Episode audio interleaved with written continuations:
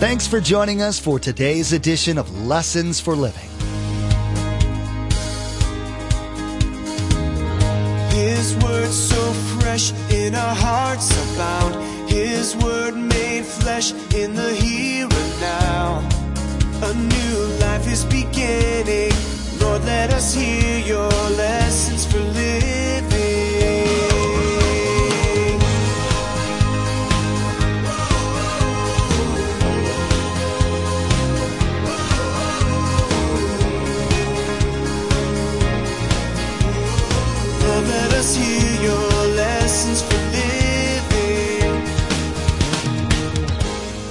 Christians, because they either don't understand it or don't believe it, or know it but don't practice it, that the majority of people in the Christian churches in the world today, all they know is the frustration and the futility of trying to live the Christian life, not with that, not with the power of the Spirit, but with their own strength.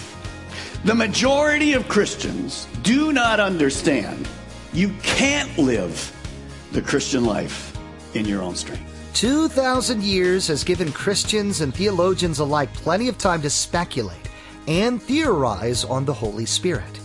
During this time, dozens of denominations have sprouted up in the wake of countless doctrines that have been built upon different misunderstandings.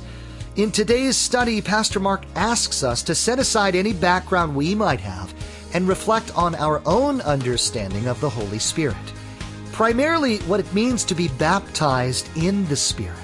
In our message, we learned that this fundamental doctrine can greatly change how we view the Christian life and how we live it. Remember, there's quite a few ways to receive a copy of Pastor Mark's teaching.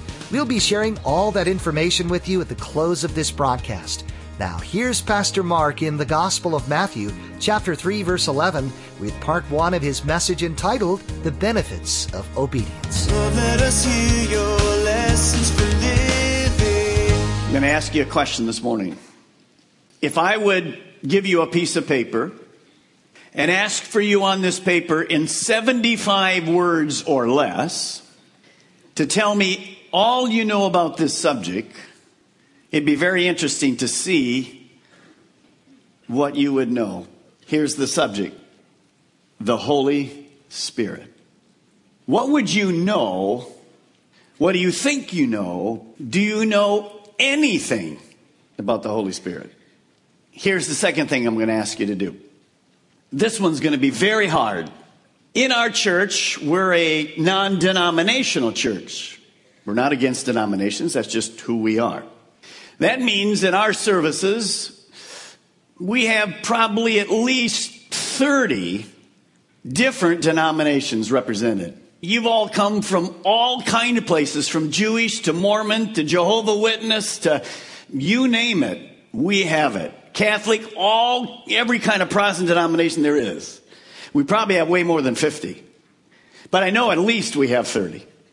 Now what I want you to do for this next hour, this is why it's hard, forget your background and just immerse yourself into the text where we're going to be today. Jesus. He's going to be introduced as the Messiah. This is 2,000 years ago. There's not a Calvary Chapel. There's not First Presbyterian. There's not the First Baptist. There's not Pentecostal. There's not any, there's not Calvinism. There's not, well, there's Jews and pagans. And here's the first introduction of this thing that eventually will be called Christianity. And I want you to understand that, and I want you to put on, now I'm going to have to remind you a number of times because as I say some things, we're going to go some, through some very interesting things this morning. When I go through that, immediately in your mind, because your background goes, no, no, no, that's not, that's not right, it's not right, it's not right. So, just put it aside and work through it. And I think you'll, you'll learn a lot today. We begin in verse 11. John the Baptist says this, I baptize you with water for repentance, but after me will come one, who is Jesus, who is more powerful than I, whose sandals I'm not fit to carry. If you thought writing about the Holy Spirit was difficult, here's one that's going to be very difficult. Notice what he says. He, or Jesus, will baptize you with the Holy Spirit and with fire. He, Jesus, will baptize you with the Holy Spirit and fire. What does that mean to you? Now remember, there was no confusion about this in those days. We didn't have the fors, the against, the middles. This is just a bold statement. Now, many, many Christians this morning have really no knowledge of, they have a little bit of knowledge about the Holy Spirit. And we get a little of that knowledge because of baseball. Before I hit, I want a homer. I do this, and the pitcher does this, and God's confused. he doesn't know what to do. So, so this morning, what, what is from your background, if, if you know anything at all, what does it mean to be baptized with the Holy Spirit, let alone with fire? Most Christians don't really understand that. Second, other Christians have the wrong understanding of what that means. And you'll see as we go through, I'll point that out to you because many of you were raised, oh, that was a cool thing that happened way in the past, but man, that has nothing to do with today. Others of you, well, you know kind of exactly what this means. Maybe you've been in this church. And by the way, there are no perfect churches. We only have an all right. But I think as you look at scripture this morning, it'll be very clear to you. You see, you know what being baptized with the Spirit means. Theologically, man, you, you understand it. It's here. But here's the gap. You know what it means, but very few of us practice it. We have this incredible knowledge, those of us that understand what this is for, and it's for today and all those things. But, but when I move it to my everyday life, there's very little proof that I understand what that means. That means most Christians, because they either don't understand it or don't believe it, or know it but don't practice it, that the majority of people in the Christian churches in the world today, all they know is the frustration and the futility of trying to live the Christian life, not with that, not with the power of the Spirit, but with their own strength. The majority of Christians do not understand you can't live the Christian life in your own strength. Now, why the confusion? Why is this subject? Why does it come up on our? You say, Pastor mark you're going to talk about this? Well, sure. We go through the Bible verse by verse. There it is. It's going to be there. Now, why the confusion? Really, the confusion today is because largely because of the excesses and abuses of well meaning Christians. They cause confusion, they cause division when we speak about things about the Holy Spirit, and specifically the baptism of the Holy Spirit. The greatest culprit, I'm sorry to tell you, is Christian TV. If you watch Christian TV, and you ask yourself, what is the baptism of the Holy Spirit? It is some of the weirdest stuff you have ever seen. We've been through it all. People barking, I'm filled with the Spirit. You laugh, but it's sad. A few years ago, we went through the laughing deal. You know, you had to laugh in the Spirit in church. And the whole service was just people. the whole service was just people laughing. So a visitor walks in and goes, See ya. You took it to work, and your boss says, Do you have the report done? No, filled with the Spirit. You're fired. And because of this weirdness, the truth is missed. I want to bring some sanity to the principles of the baptism of the Holy Spirit. I watched TV the other night, and again, well meaning people or Christians going to be in heaven with us. This guy is talking about overflow me, just overflow me. And he's screaming at these people, and, and they have ladies coming in. You know, you, you're going to fall right down in the spirit. The only person that ever fell down backwards were the people that needed to be convicted when Jesus was raised from the dead. It wasn't Christians. So these people are falling everywhere and screaming, overflow, overflow, overflow. And I said, turn it off, turn it off, turn it off. And they, the women fall and they put a little thing over their skirts so nothing shows. And if Jesus was there, he's out of there. He's out of there because it's weirdness. Now, how do we bring, there was no confusion in Jesus' day. And you're going to see it. It's very clear. How do we get back to what is absolutely necessary in our lives? How do we bring some semblance and don't quench the spirit, but don't become a circus in church? How do we do that? We're going to learn this morning. Verse 13. Then Jesus came from Galilee to Jordan to be baptized by John. In a little town called Nazareth, way in the north of Israel and Galilee, one day Jesus, at the age of 30, well, he laid down his carpentry tools for the last time. And he had just heard from God his Father that his earthly ministry was now to begin. God said to Jesus, You're to go to the Jordan and you're to be baptized by John.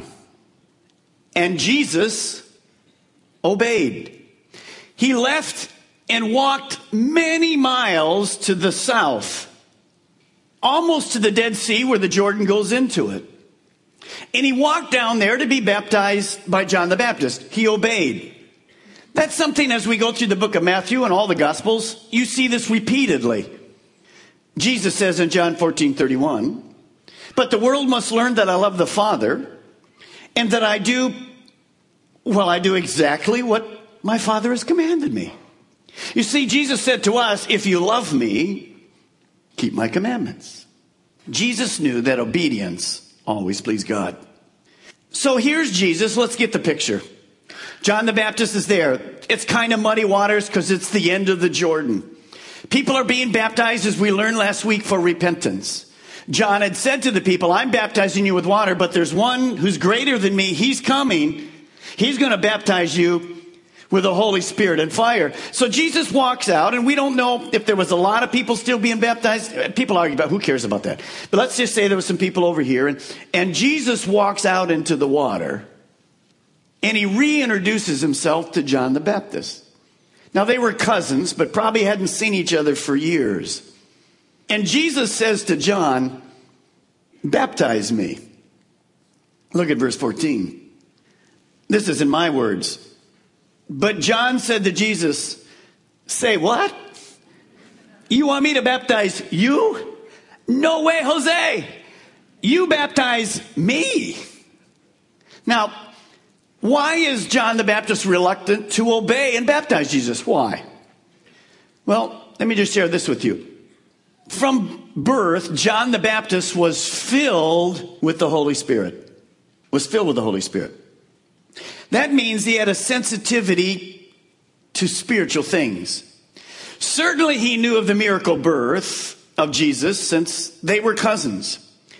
And yet, even at this point, John the Baptist, he knows there's something special about Jesus, but he doesn't know he's the Messiah as yet. You say, well, that's how can that be? Well, look what we're told in John chapter 1. You see it here. John 133. John says, I didn't know he was the one. But when God sent me to baptize with water, he told me, when you see the Holy Spirit descending and resting upon someone, when you see that happening, he is the one you are looking for. He is the one who, here we go again, baptizes with the Holy Spirit. So John the Baptist won't know that this is truly the Messiah until after he baptizes him. Then why was John the Baptist hesitant? Well, somehow, because he was a man of the Spirit, he sensed there was something special about Jesus. He just knew that Jesus was, was more righteous than him. Because remember, John the Baptist's baptism was for one thing baptizing for repentance of sins. So he says to Jesus, No, I know about your birth. You're a special person. I, am not, I, I can't baptize you. Look what Jesus says in verse 15. Jesus replied, Let it be so now. It's proper for us, both of us, to do this. Why? because it's the right thing to do to fill all righteousness. And then it says, then John consented. So Jesus says to John, Know the command I got from God, it was very clear to me. Was to leave my home, put my carpenter tools down, come here, my ministries to begin. To begin, I must be baptized by you. Now, John, I know you don't understand it, but you have to trust God and obey. And it says in verse 15 that John the Baptist humbly obeyed and he baptized Jesus. Now, what benefits will come from John the Baptist obeying God and Jesus obeying God? Lots of, th- lot of good, th- here, let me just say that. Lots of good things happen in your life when you obey God. Nothing good in your life happens when you don't obey God. Here's a statement to write down. Obedience to God, and you'll see this in our story, allows us to see and experience God's, well, supernatural power, not weirdness, but supernatural power in and through us. When I obey God, God says that's a person that I can use. And incredible things begin to happen in my life. Now, since we know that Jesus was sinless and perfect, the question we have to ask is this Why in the world did God ask Jesus to be baptized? He's sinless. Why do it? Let me give you five reasons this morning, and I think these are the benefits of a baptism and benefits of obedience. Number one, Jesus was baptized, and I encourage you to write them down because it'll make sense to you, to authenticate John the Baptist's ministry. Remember, by allowing John the Baptist to baptize him, Jesus was affirming that the ministry of John the Baptist was true. John was God's prophet sent to prepare the way for the coming Messiah. He had said that to all the people. He says, God called me out of the wilderness, and all the people were coming out and being baptized. And as at one of his principal parts of his sermon was not only to repent, but repent because the Messiah is coming. And when the Messiah comes, by the way, he's going to baptize you not with water, but with the baptism of the Spirit and with fire.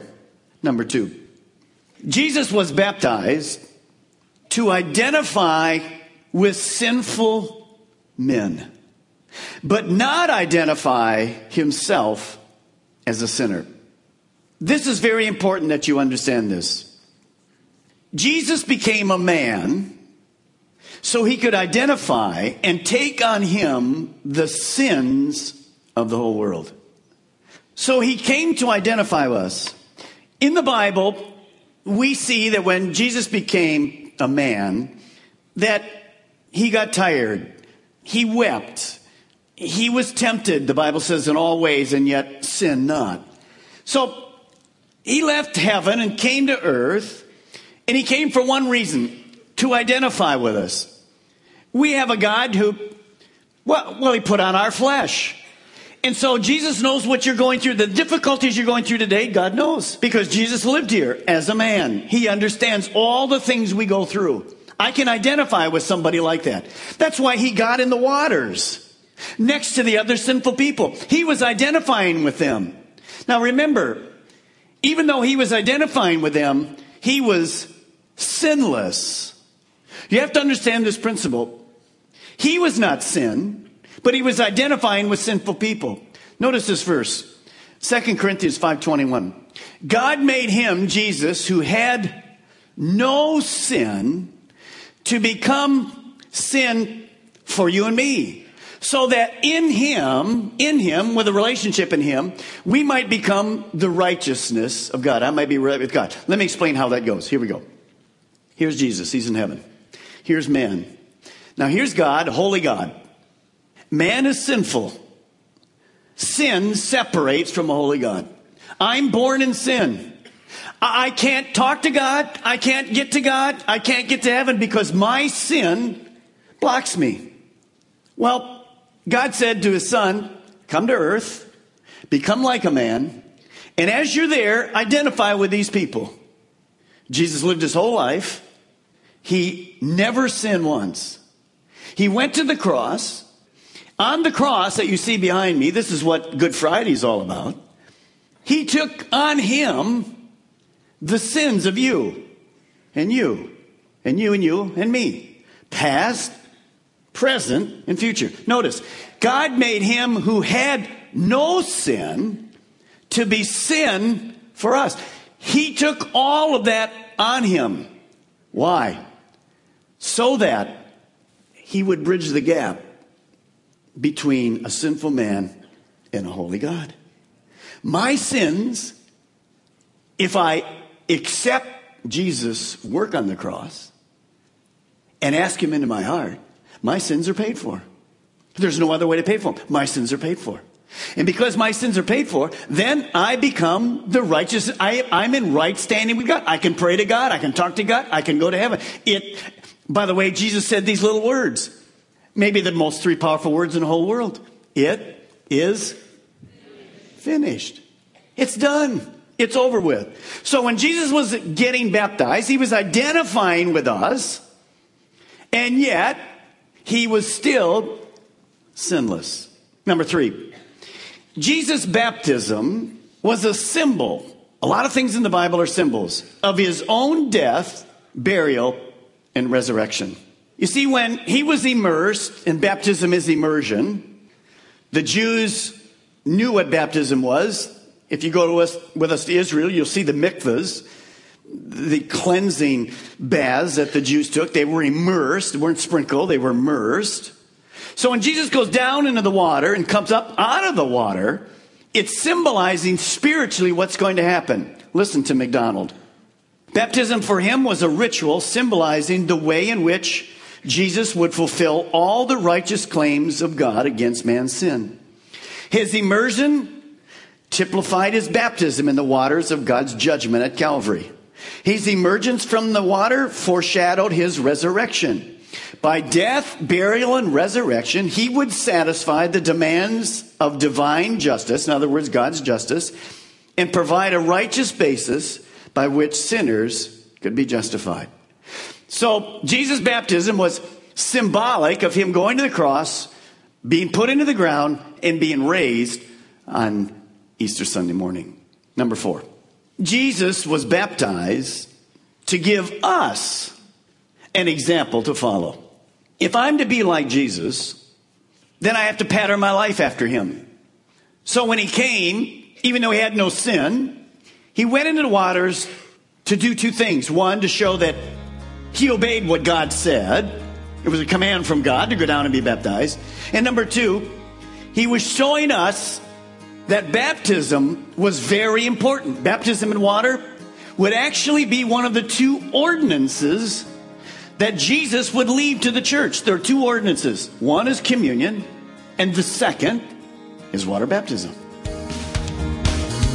In today's study with Pastor Mark, we learned that our understanding of the Holy Spirit can greatly impact our lives as Christians. In our message, we learned the importance of being baptized in the Holy Spirit on a day to day basis. Rather than being baptized as a one time event, Pastor Mark taught us that it's the Spirit that strengthens us in our walk each and every day. Thanks so much for joining us today. Pastor Mark will continue to go through this series in the next edition of Lessons for Living. To add today's message to your study library, simply log on to lessonsforlivingradio.com and select the Order a Message option from the main menu. The cost for each CD is $5, and that includes shipping. Again, to place an order for a CD, simply log on to lessonsforlivingradio.com and select the Order a Message option from the main menu. Now here's Josh with today's message number and title. Thanks. The message number from today's broadcast is 3335, and the title of this message is The Benefits of Obedience. Again, today's message number is 3335, and the title of this message is The Benefits of Obedience. Place a marker in your Bibles and join us next time on Lessons for Living as Pastor Mark discusses the importance of discipleship. In our message, Pastor Mark will reflect on the common belief that becoming a Christian stops at baptism. This, of course, as we'll learn, is merely the beginning of a new and exciting life of fellowship and growth with an all loving God. We've run out of time today, but we do encourage you to tune in next time as Pastor Mark will continue sharing with us from the Gospel of Matthew. That's next time on Lessons for Living.